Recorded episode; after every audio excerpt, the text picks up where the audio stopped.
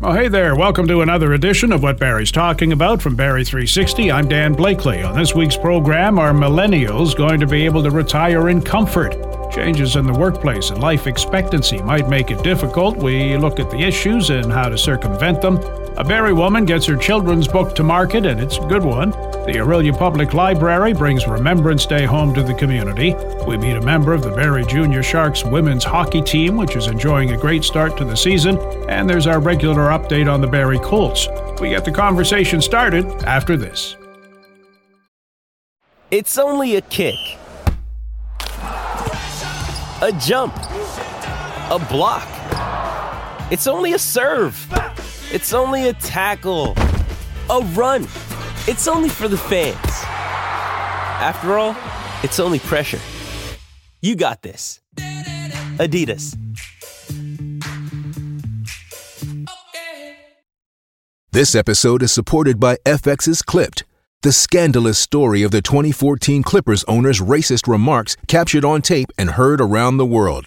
The series charts the tape's impact on a dysfunctional basketball organization striving to win against their reputation as the most cursed team in the league. Starring Laurence Fishburne, Jacki Weaver, Cleopatra Coleman, and Ed O'Neill.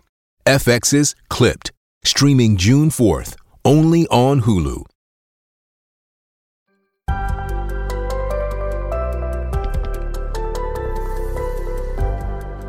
This is what Barrie's talking about from Barrie 360. I'm Dan Blakely. Was reading an article not long ago about millennials and challenges they may be facing related to retirement, and I thought who better than our friend Sandra Ramos at IG Wealth Management to help shed some light on those challenges and how to address them. All kinds of things at play here cost of living, a longer life expectancy, the changing face of the workplace, and not as much opportunity to take advantage of a company led pension plan. What do millennials have to be doing, Sandra? What do they need to be thinking about?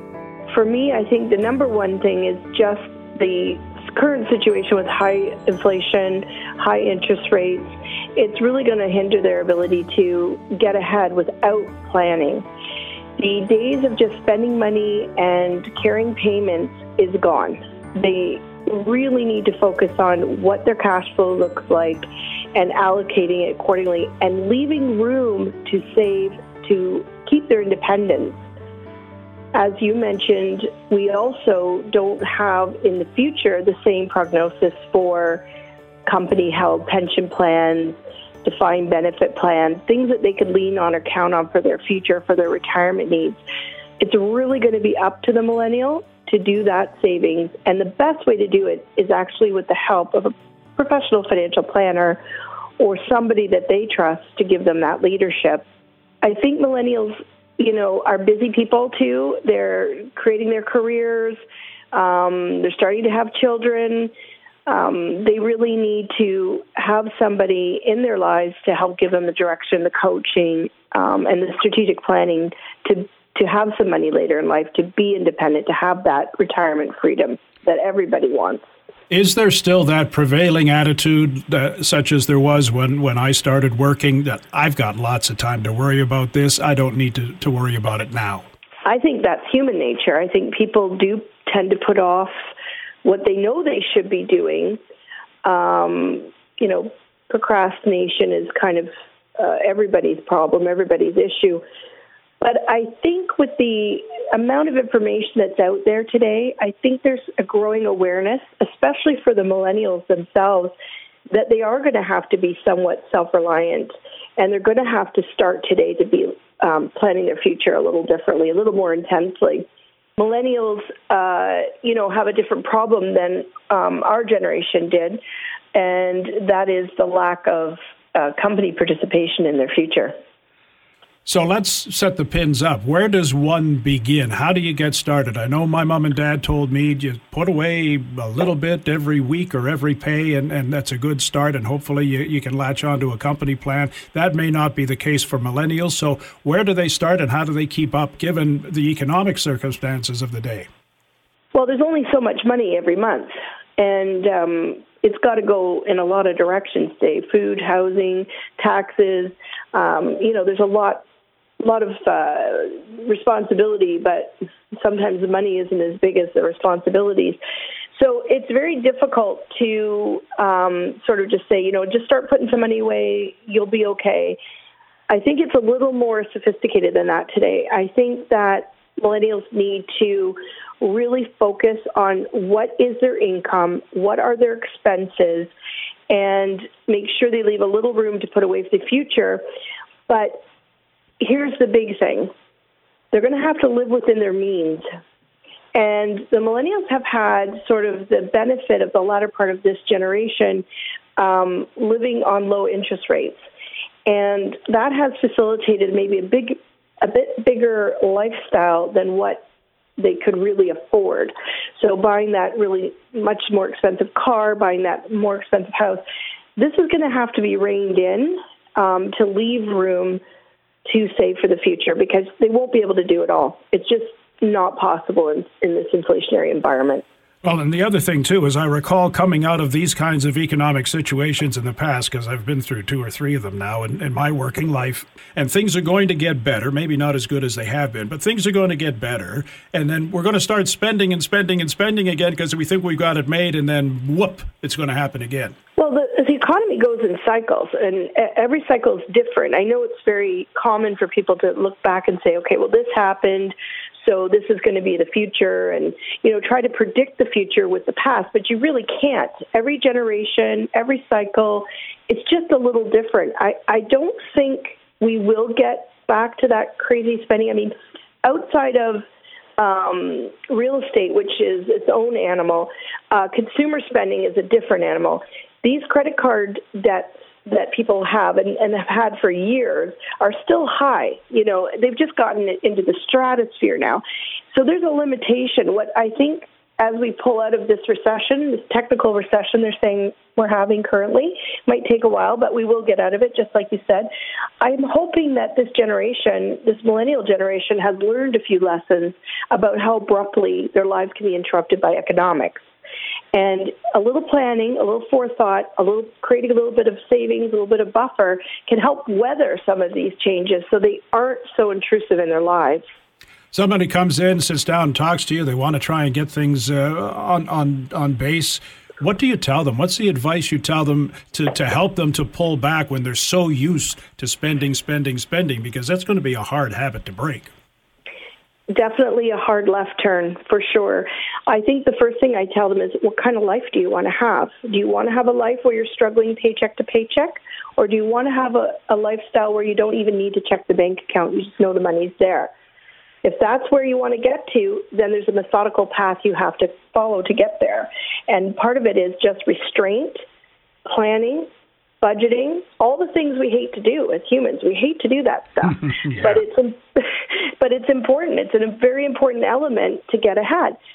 Without having some sacrifice today, you cannot have a robust retirement tomorrow.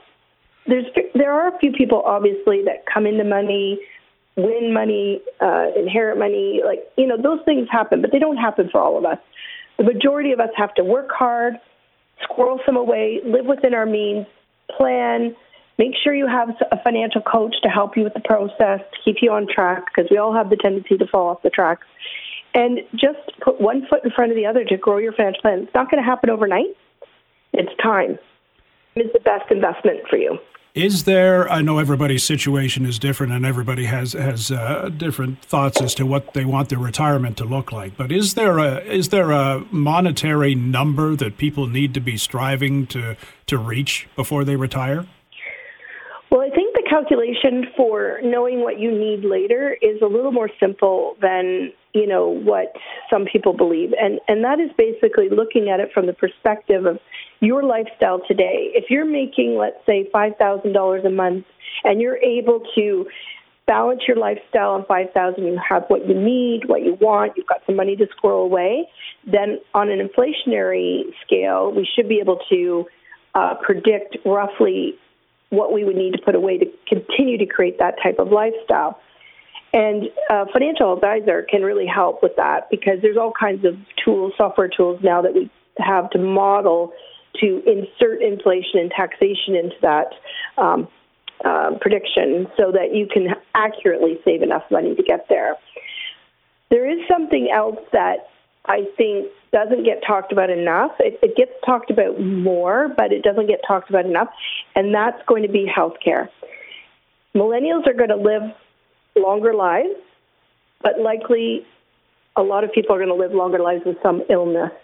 We also know that um, Alzheimer's is rampant. There's just heart disease and diabetes and all kinds of things that people have to deal with as they as they age. And a lot of these things will require some kind of health care. And health care is expensive. It's getting more and more privatized. So when we think about saving money for the future, we, we can't just think about it in terms of saving for our retirement and having good time and having spending money. We need to think about it in terms of taking care of ourselves. Now, there are some tools that are out there to be prepared in, in uh, the aspect of insurances that should be explored by millennials. I know when you're young, it's difficult to think about those things. You think about today, you don't think about being, you know, 80 years old, but it will happen. It happens to everybody. And so the better prepared you are um, financially, but also maybe with some of these other tools with insurance, the less worry you'll have later in your life about spending your money because you know those other things are taken care of. Do governments need to rethink uh, the Canada Pension Plan, for instance, and, and uh, how they can uh, help people uh, plan for their futures? Well, the government um, is broke. So, you know, there's there's a lot of strategy that has to go into the future. I mean, it's a very complex succession of calculations to predict what Canadian needs are going to be the tone is always set by the underlying wealth or debt of the population, of course. But CPP is going to take a bigger role, I think, in the future, as all of our um, social safety nets will, simply because people don't have the means right now to be saving as much as they were. And because we don't have as many companies that are able to supply uh, employer sponsored plans, the population is going to be leaning on the government. So I think you're going to see the government expanding CPP uh, program. Um, I think funding to CPP is uh, going up, um, and that means you know more uh, payroll taxes for people to pay as well as uh, corporations. It, everybody's going to have to do a little in order for the population to continue to progress financially. Lots for people to think about, Sandra. If people uh, want to get a hold of you to uh, get some more information, have that uh, chat you talked about, how do they do that? If people would like to reach out to me, they're more than welcome to do so. Um, my email is uh, sandra.ramos at igpwm.ca. Thank you, as always, for your insight and your advice, and we'll look forward to talking to you again. Thank you very much, Dan.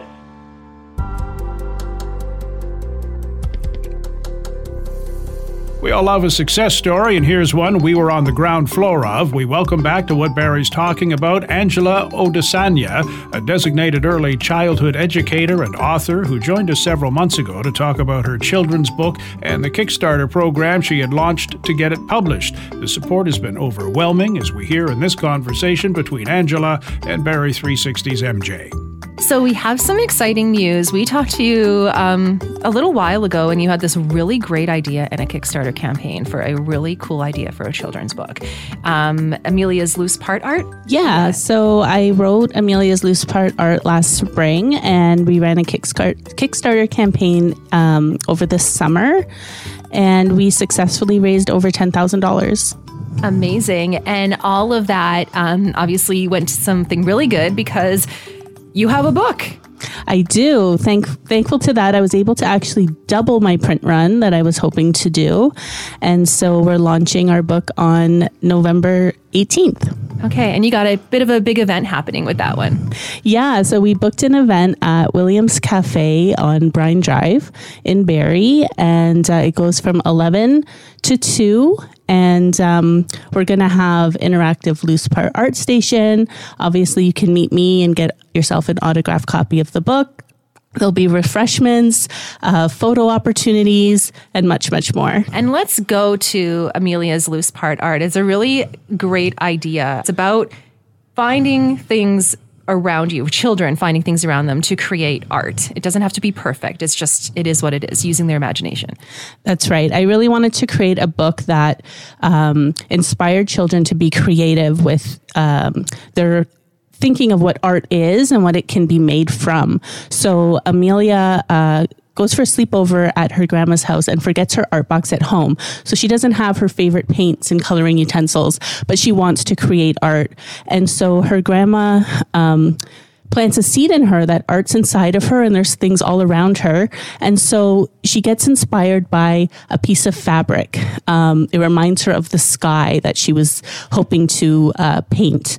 And from there, she just starts looking around and finding buttons and pins. And she was in her grandma's sewing room. so all feathers and all these supplies. And then from that art project, she just wants to do another and another. And so she travels outside and inside and um, creates all these wonderful art pieces based on um, finding loose parts and being creative with them. So, what's the reception been like so far for the book? So, we have had some early releases going out.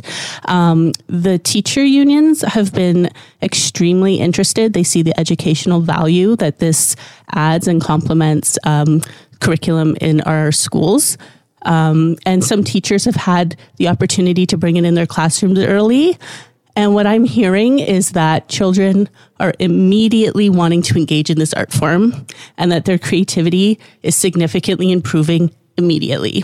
By just like finding like random things around the playground and the classroom and yeah. Yeah, one teacher in particular, she shared with me that so Amelia does this thing, she has a chant in the book where she looks up and down and all around. And so she had her class literally stand up and do that. And so they got to freely go around and find their own loose parts and collect them and be creative with them. So it was more meaningful and connected to the book for those students. And she said that it was like one of their favorite activities that week. So what age is it um, is it geared for? Obviously, like younger children, like pre K and, and stuff like that. Could it be for older kids too? Or? Yeah, so I would say this book is uh, definitely pre K to uh, about grade three. Um, it's probably most targeted at kindergarten grade one, but with some uh, creativity and expanding children's thinking, you can be stretched to grade three. So about three to eight years old. Okay. And so this event that's coming up on Saturday, um, are there, uh, you said that there's also going to be like a chance for kids to get creative with some of their stuff too? Yeah. So we have something we're calling the exploration station and it will uh, hold 20 people at a time and there'll be an assortment of loose parts out for anyone aged three to 103. So everyone can get involved, um, even adults. I'm, I'm picturing it kind of like a paint night. So when you'd go to a paint night and everyone would sit and uh, be creative together, except in this situation, you don't have to follow instructions. You can explore and be creative and create what, what's in your heart. And you've already said you had some pre orders, correct? Yeah. So on Amazon, it's on pre order. It's been on pre order for a couple of weeks, and we've surpassed 100 pre orders already. Um, and like I said, the teacher unions have been reaching out and making, you know, bulk orders. Uh, we've already pre-sold a thousand books. Are you going to be able to keep up with that? Or? I'm trying. I actually, that's my biggest fear these days is I'm going to run out of books before all the events that I have planned between now and the end of the year. Um, but I do have some books on a ship right now sailing over. So hopefully they get here soon. It's a good problem to have. Yeah. Not one I expected, but it's I'm very grateful to have it for uh, sure. All right. And how are you feeling about the, the Kickstarter was so successful? I'm super thankful. I'm thankful to my family, friends, the greater community, um, people around the world who actually believed in what I was doing. Um, you know, I ship books to Germany and Sri Lanka and all over, and it's pretty incredible to think people who don't know me wanted to invest in me. And where can people get a copy? Uh, so at the moment, Amazon.ca. If you can come to the book launch, you can get an autograph copy. And very soon, it will be on my website as well, which is angelaodusanya.com. Again, the book signing and creative event is Saturday, November 18th. It's at Williams Fresh Cafe on Bryne Drive from 11 a.m. till 2 p.m. Another rough one for the Barrie Colts last weekend, losing two games on the road. Barrie 360's Will Konken takes a look back with Colts broadcaster and writer Gene Pereira. After looking uh, good for a stretch, the Colts uh, then lost uh, their two road games out east uh, last week uh, 4 2 to Kingston and 8 3 against uh, Ottawa. The Colts have lost overall six of their last eight, Gene. Um, what's been going on with them?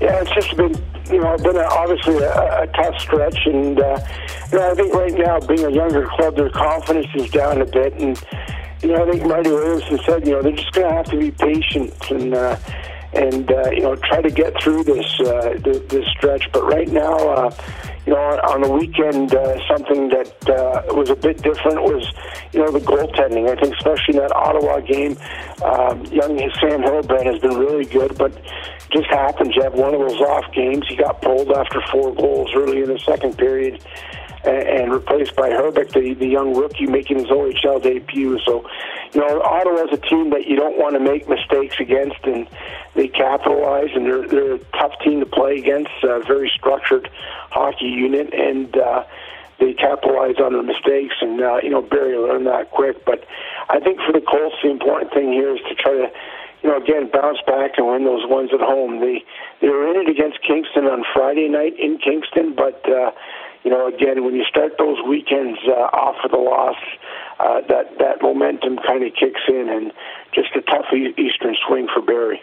Um, Marty Williamson, he was mentioning uh, patience, patience about the team. Um, maybe you could uh, touch on that a little bit as well. Yeah, I mean, you know, you look at this team, and I mean, there's a lot of youth, and even players like Kashawn Aitcheson who are coming in. I mean, they're only a second-year player. Uh, didn't get a lot of ice time last year, and now he's kind of thrust into a, a major role. And I think there are going to be some uh, bumps on the road uh, in, in terms of that development and these guys playing key minutes. But, you know, even Riley Patterson comes in, he's a rookie. I think they have seven first year players in, in the lineup on Sunday. And, uh, uh, you know, you, you look back on the blue line as well. I mean, the loss, uh, you know, of guys like Brandt Clarke and Brandon Hash, Brayden Hache, uh, you know, Artur Cholach. I mean, that's a major part of your blue line. Three outstanding veterans, and uh, you know, all of a sudden, you, you know, you got the likes of some rookies back there, and even a guy like Tiller who didn't play again, uh, played a hurt uh, most of last year, so. Uh, which hindered his development. So I think it's going to take some time. You know, up front, they just haven't been scoring goals. They've been getting chances, um, I mean, they had over 40 shots on Sunday, but again, they're just not finishing. And, you know, that's a sign of a bit of youth there. I think the talent is there, but again, you know, the likes of, uh, you know, some young guys up front and just to finish uh, is key. You know, Chalet has struggled a little bit at times and in, in the finishing department. And, uh, uh, you know, it, it's Riley Patterson. I mean, all talented, very talented guys, but they just need to get a few more games under their belt. Hopefully, a new a new addition uh, can add something to the Colts. They signed prospect uh, Nolan Newton from uh, the Greater uh, Sudbury Cubs on Monday. Um, what's his player profile? Yeah, I think I mean you look at it. Uh, you know, Marty said that you know uh, offense is something that they've really struggled with in finishing. and Nolan Newton's uh, a clear offensive uh, forward. Uh, he had an outstanding camp with Barrie uh, this year and almost made the team. It was really a tough decision. And, uh, you know, he went down with the Cubs, uh, the Greater Sudbury Cubs, and was, has just been outstanding in that Northern Ontario Junior Hockey League.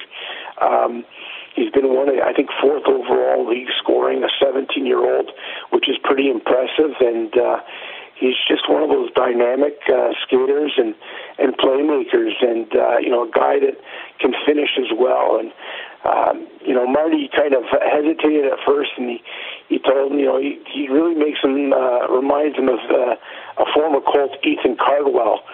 And uh, you know, but Marty was quick to point out, look, he's 17. He's still got some development here. He's coming to the Ontario Hockey League. There's going to be an adjustment, but he sees the same skills there. And you know, anytime you put up the numbers that he has, uh, almost two points a game in uh, in uh, in the Northern Ontario Hockey League, you got some talent with you. So.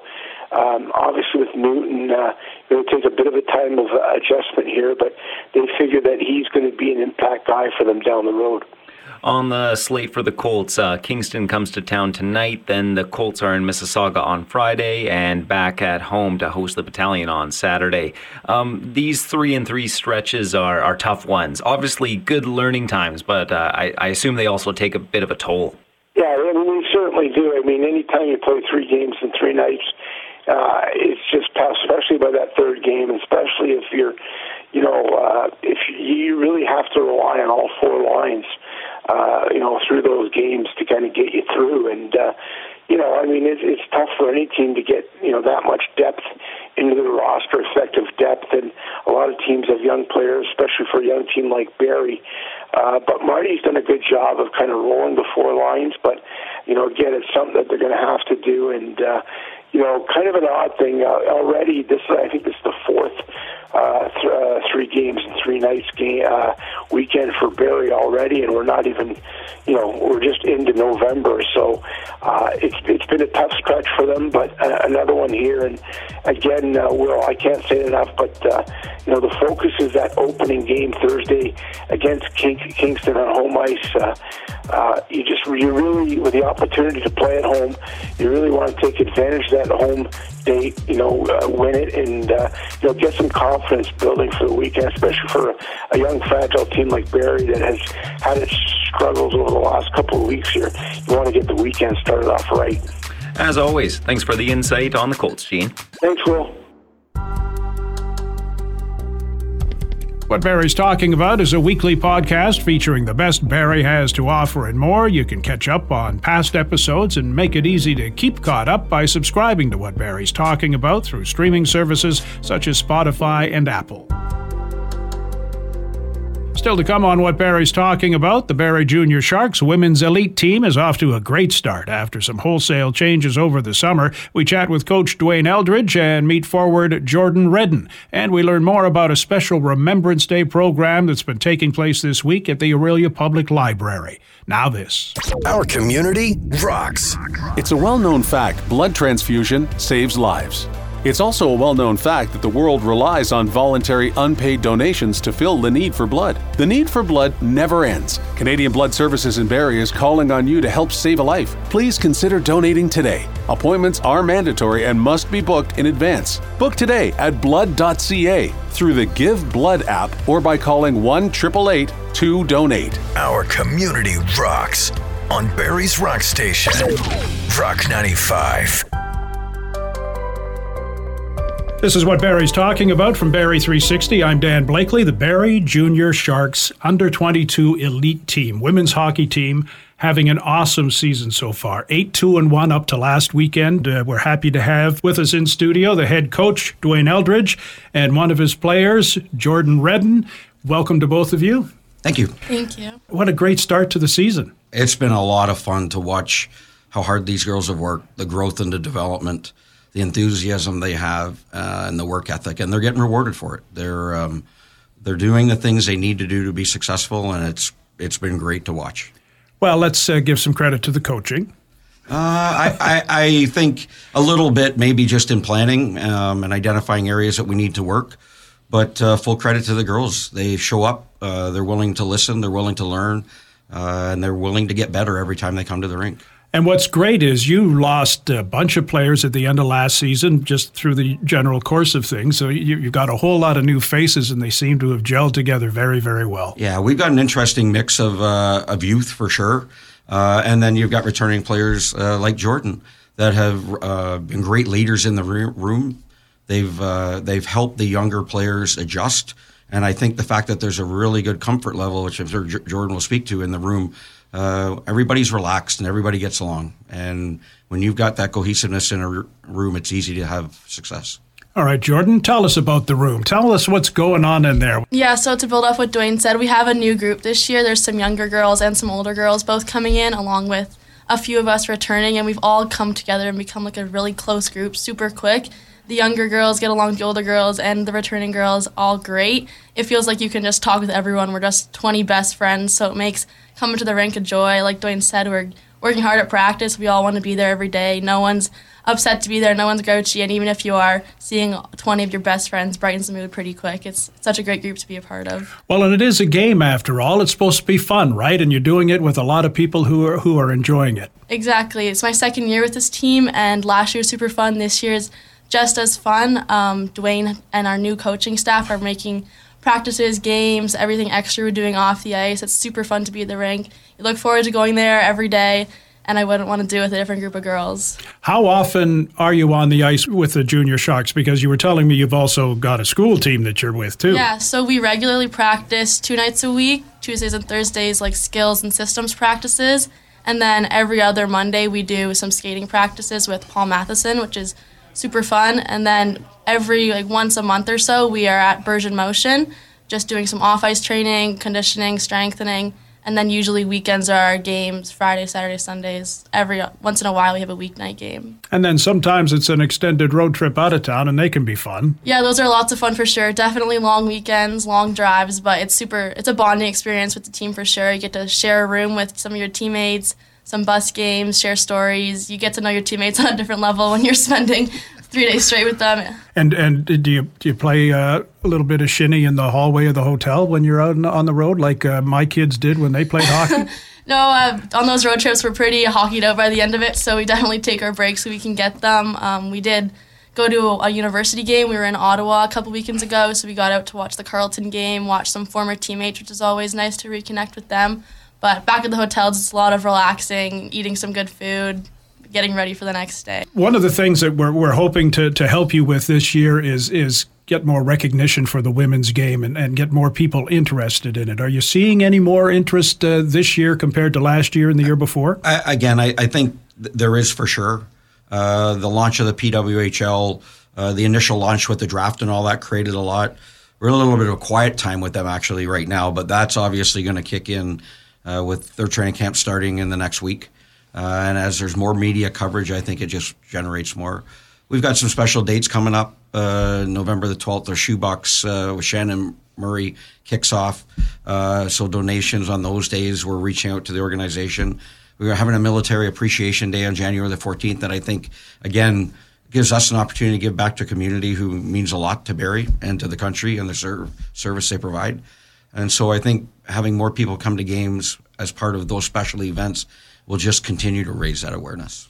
We talk about getting more uh, fannies in the seats in Barrie. When you go on the road, what's what's the recognition for, for the women's game in, in those areas? Is it as good as it is here? Is it less? Is it more? In in some areas, it's definitely more, uh, and in some areas, it's definitely less. I think we're we're sort of middle of the pack right now. But uh, the one thing that always happens if you're having successful seasons and you have a good team on the ice, more people are, generate interest, and we're starting to see that right now. And and from your perspective, uh, how are things looking for the women's game? I think it's um, we're seeing a lot of improvements recently, especially like for myself, seeing more opportunities like even after college it's always like growing up that was kind of like the end goal was to play college hockey. But now like we see jessie going and playing the pwhl like there's another next step to kind of work towards which is awesome. And then also for the younger girls like who are just starting now they have that to work towards not just this team or not just college hockey. They can look all the way to like the end just like their brothers have had opportunities to have favorite nhl players now young girls can look up to those PWHL players. I think that's really awesome opportunity. Is that the end game for you, the PWHL?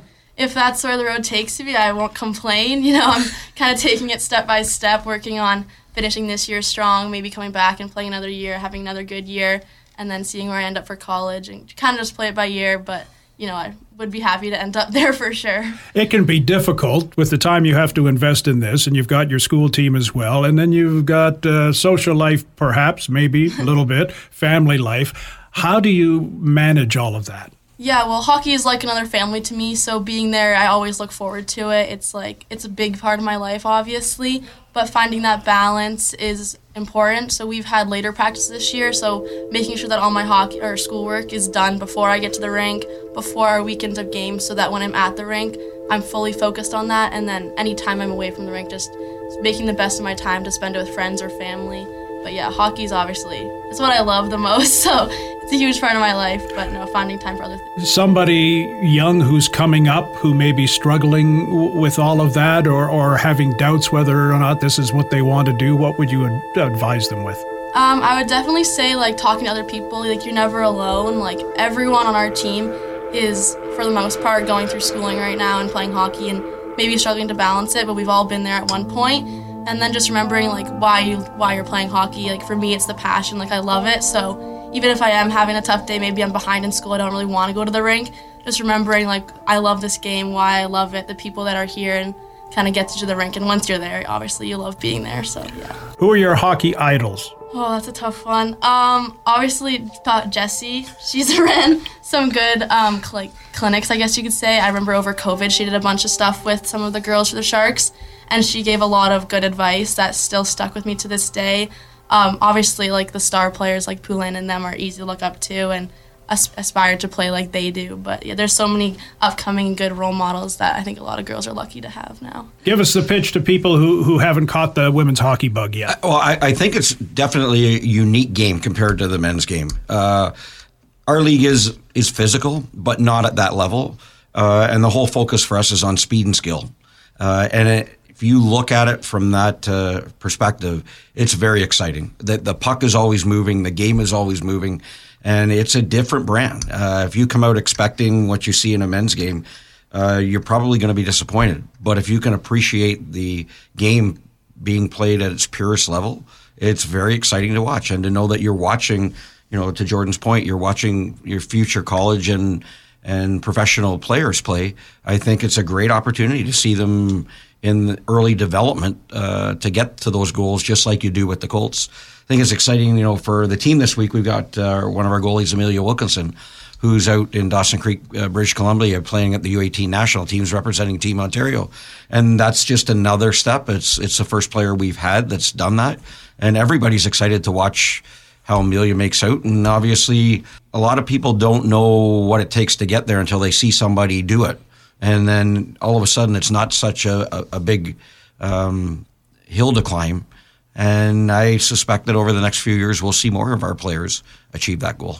And the home games generally on the weekend at East Bayfield Community Center. They are And four they're- thirty Saturdays and two thirty uh, two o'clock on Sundays. Thanks to both of you for coming in. Thanks for the enthusiasm. It's awesome, and hopefully it's uh, catchy to to a lot of people who are, who have been listening. Thank you so much. Thank you. The name Jessie mentioned a time or two there, Jessie Eldridge of Barrie, who's carving out quite a career in women's hockey, recently drafted by the New York franchise of the new Professional Women's Hockey League. We pause this Saturday morning a moment to remember the sacrifices made by Canadians in two world wars and other conflicts as the number of veterans still living to tell their stories dwindles. Jane Turvey, the Community Services Coordinator at the Orillia Public Library, does what she can every year to ensure their stories live on. She's with Barrie 360's Ian McLennan. Jane, you have been doing for a number of years uh, a display at the Orillia Public Library to bring home uh, Remembrance Day uh, to the community, especially youth. Um, tell us a bit about what that display entails and uh, the number of kids that come through to, uh, you know, what they're going to experience, what what they've been experiencing this week.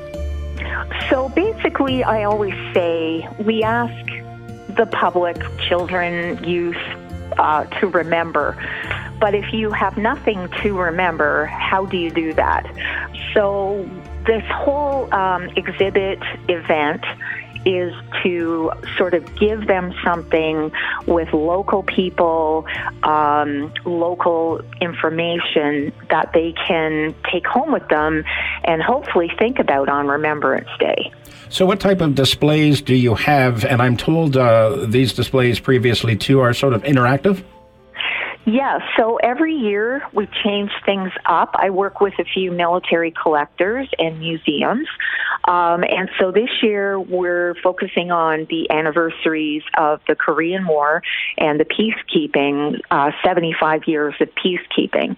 And we also always have World War One and Two, et cetera.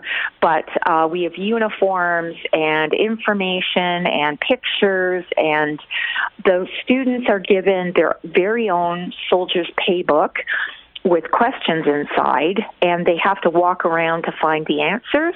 And if they participate, they can put their name in for a draw for prizes. And do you localize it to the some of the people that have, have served that are from the Orillia area? Yes, on our windows we have over a hundred poster boards with um, people who have served from basically the South African War um, before 1900, right up until today. Like you know, veterans that uh, have come home in the last 10 years. Um, we also have people who stayed at home and supported armed forces um, on those window um, displays.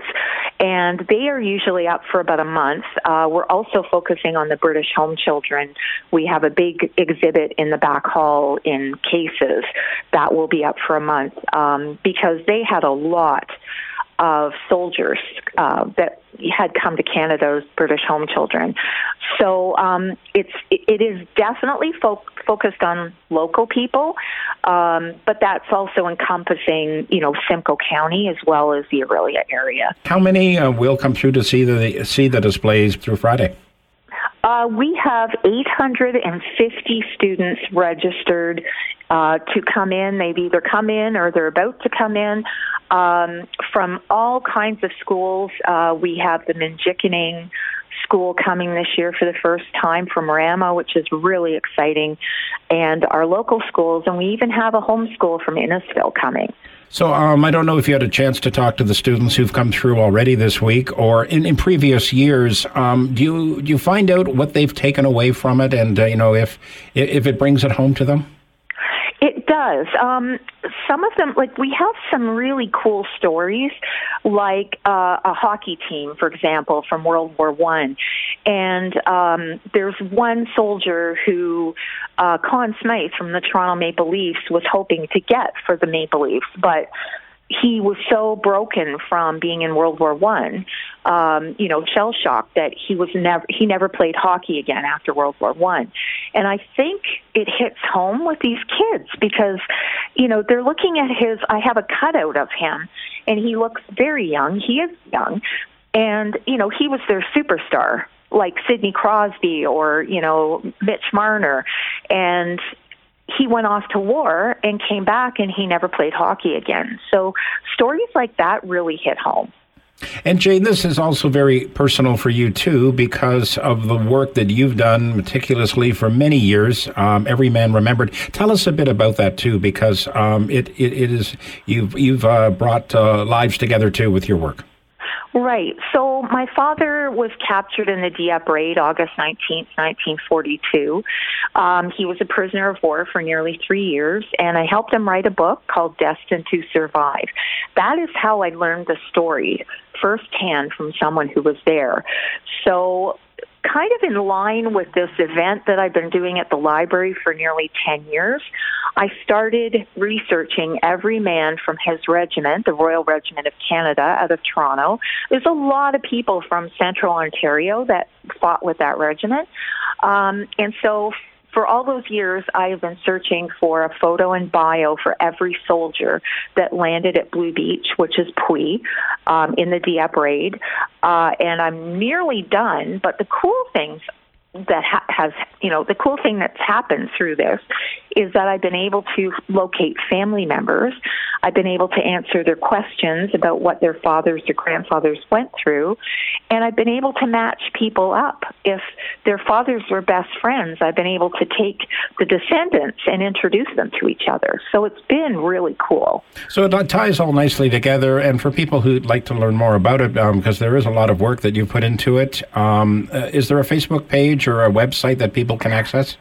Yes, uh, the website is www.dieppebeach.ca. And we also have a Facebook page, uh, similar name, but at the end it's Every Man Remembered. So Dieppe Blue Beach, Every Man Remembered. And finally, what do you take away when you when you when you're when you're coming up with the idea for these uh, for these displays, and you know what you're you're trying to message to? You said all ages. Do you feel a sense of accomplishment, or I definitely do. Um, there's probably been, we did a rough estimate. Uh, since I started this event, we've had about 5,500 people go through and I still have people coming up to me saying, you know, last year I saw my grandfather on your poster boards or thank you for doing this. Like we always get feedback and it it's it's like a, a journey almost. I, I feel accomplished that I've you know, I've I've sort of made people understand and remember, which is what we all set out to do. That these men and women are not forgotten. And join us at 11 Saturday morning on either of our partner radio stations, Cool FM or Rock 95, for a moment of silence, followed by a special reading of In Flanders Fields. And that's our program for this week. Thanks to Ian, MJ, and Will for their input, to Matt Ladder for his technical expertise, and to you for listening.